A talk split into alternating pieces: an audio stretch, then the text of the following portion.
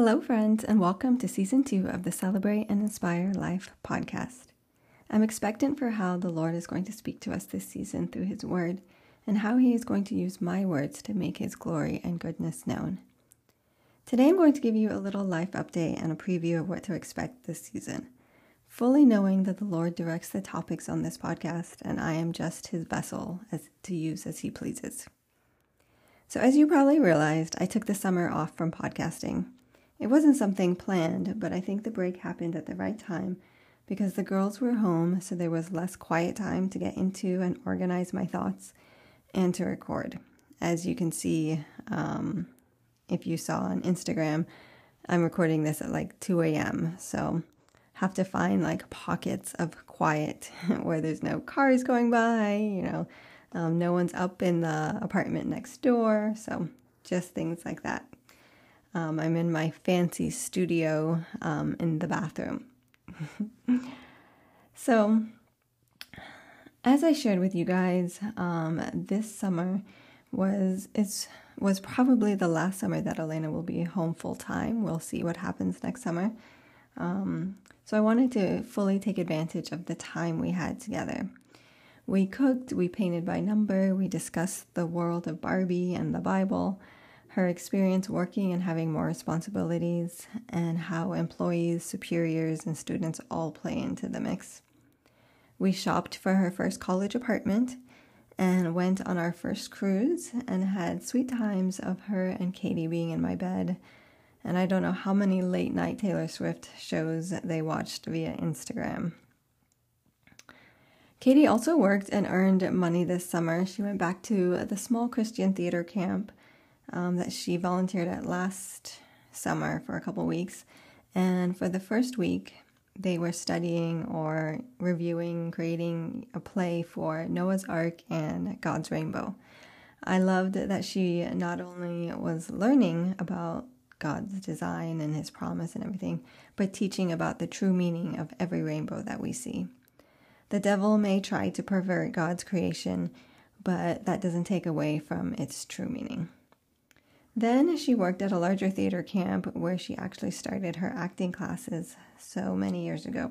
Her and Jonathan attended the summer camp there together one year as well. And just like Elena, she got some experience in cooperating with fellow employees and not always agreeing or understanding the way that something is done, um, which are all good life lessons, right? Katie also expanded her driving experience with both her dad and me and Elena her best friend Gabby already has her license, so they enjoyed zipping all over to the beach and playa bowls and hot yoga classes. I don't think they got all their bucket list items checked off, but there was definitely, um, as always, that rush at the end um, of the summer to get all the summer assignments done to turn in for the first day of school. Did everything go as maybe I tried to plan? Nope. Did I have all the theological conversations that I had hoped? Nope.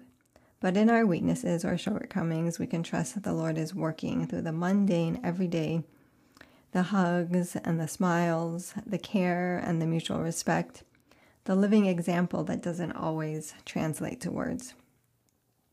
A big part of this season, too, is going to be about grace, forgiveness, and healing. And that has to start with grace for ourselves to not always want to feel in control or adequate or orchestrate things just like we want them. I heard someone say recently that instead of always wanting the perfect conversation or all three of your bullet points to be perfectly weaved in, thank Him that there are still conversations being had, pictures being shared, and you are still the go to for the simple questions because you will be the go to for the bigger life questions as well. And one more piece of advice about parenting, which we are going to dive into a lot deeper this season. Not because I'm an expert by any means, but don't be afraid to validate all the unfair things or difficult parts of our society. Be honest about the situation of our world, whether that's sexism, ageism, racism, hypocrisy, etc. And always remind them that in the beginning, this was not God's design but He has made a way to redeem it all through Jesus. We all need to remind ourselves of these truths every day. In other news, This summer was a time of wading through some deep waters for Robert and I.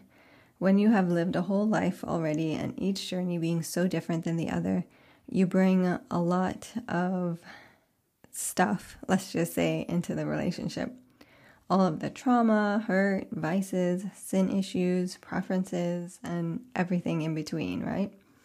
We have seen a good portion of the skeletons, but as I was telling someone today, it is a blessing from God because if we are going to move on to the next stage of our relationship, I don't want a false sense of sunshine and rainbows. I want to know that we have seen some of the ugliest parts of each other and are still here trusting the Lord to continue working in each of us no matter what may come or where the road may lead.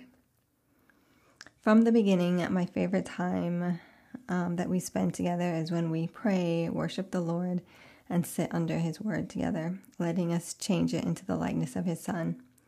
I have felt more cared for, valued, and loved than ever before.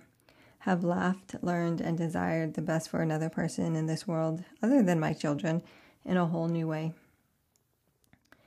And then at the end of July, Robert left to go to Peru for a three month seminary, and this time has tested us in all different ways.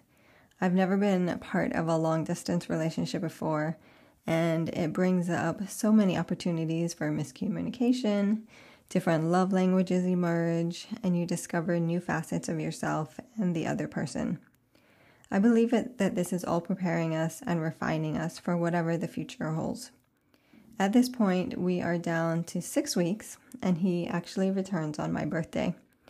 I can't believe that I am almost another year older and quickly proceeding through the 40s.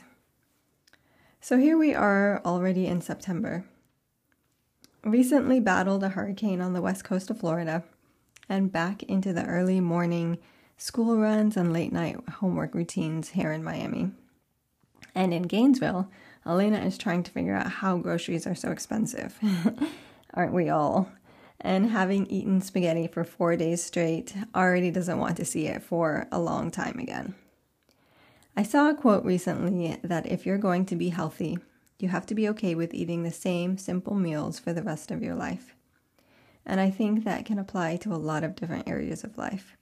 If you're going to grow in your relationship with God, it's the everyday reading of His Word, communing with Him in prayer, and trusting Him in the often mundane, holy work not only the extraordinary moments. Parenting, achieving financial st- stability, or a goal you're aiming for is often the same. It isn't fancy or exciting at the time, but the sooner you can appreciate the simple, the more you will see the beauty and growth in it. As I mentioned earlier, this season we're diving into grace for the past, present, and future forgiveness and healing from layers all in between. Having looked through my journal from the past few years, I was reminded of a few things that I may be ready to share deeper about in hopes that it will help you heal as well. From purity culture, abandonment, shame, subconscious beliefs, lessons learned, and seeing God's providence and goodness all throughout. As I think about these topics, they are not easy to think about and unpack, but I believe as we bring them into the light, that is where healing and freedom in Christ is found. As we close out, I want to say a prayer for this season of episodes and thank the Lord for where He has brought us so far. Thank you, Lord, for your goodness and faithfulness. No matter where we have been, what we have gone through, or where we find ourselves today, you are good. And your word says in Romans 8:28, that for those that love you, all things work together for our good. May these discussions draw us closer to you. May we learn of your character and know you more deeply. May we see the hope, healing, freedom, and ultimately salvation that is found only in you. Deepen our dependence on you and open our eyes to see your love.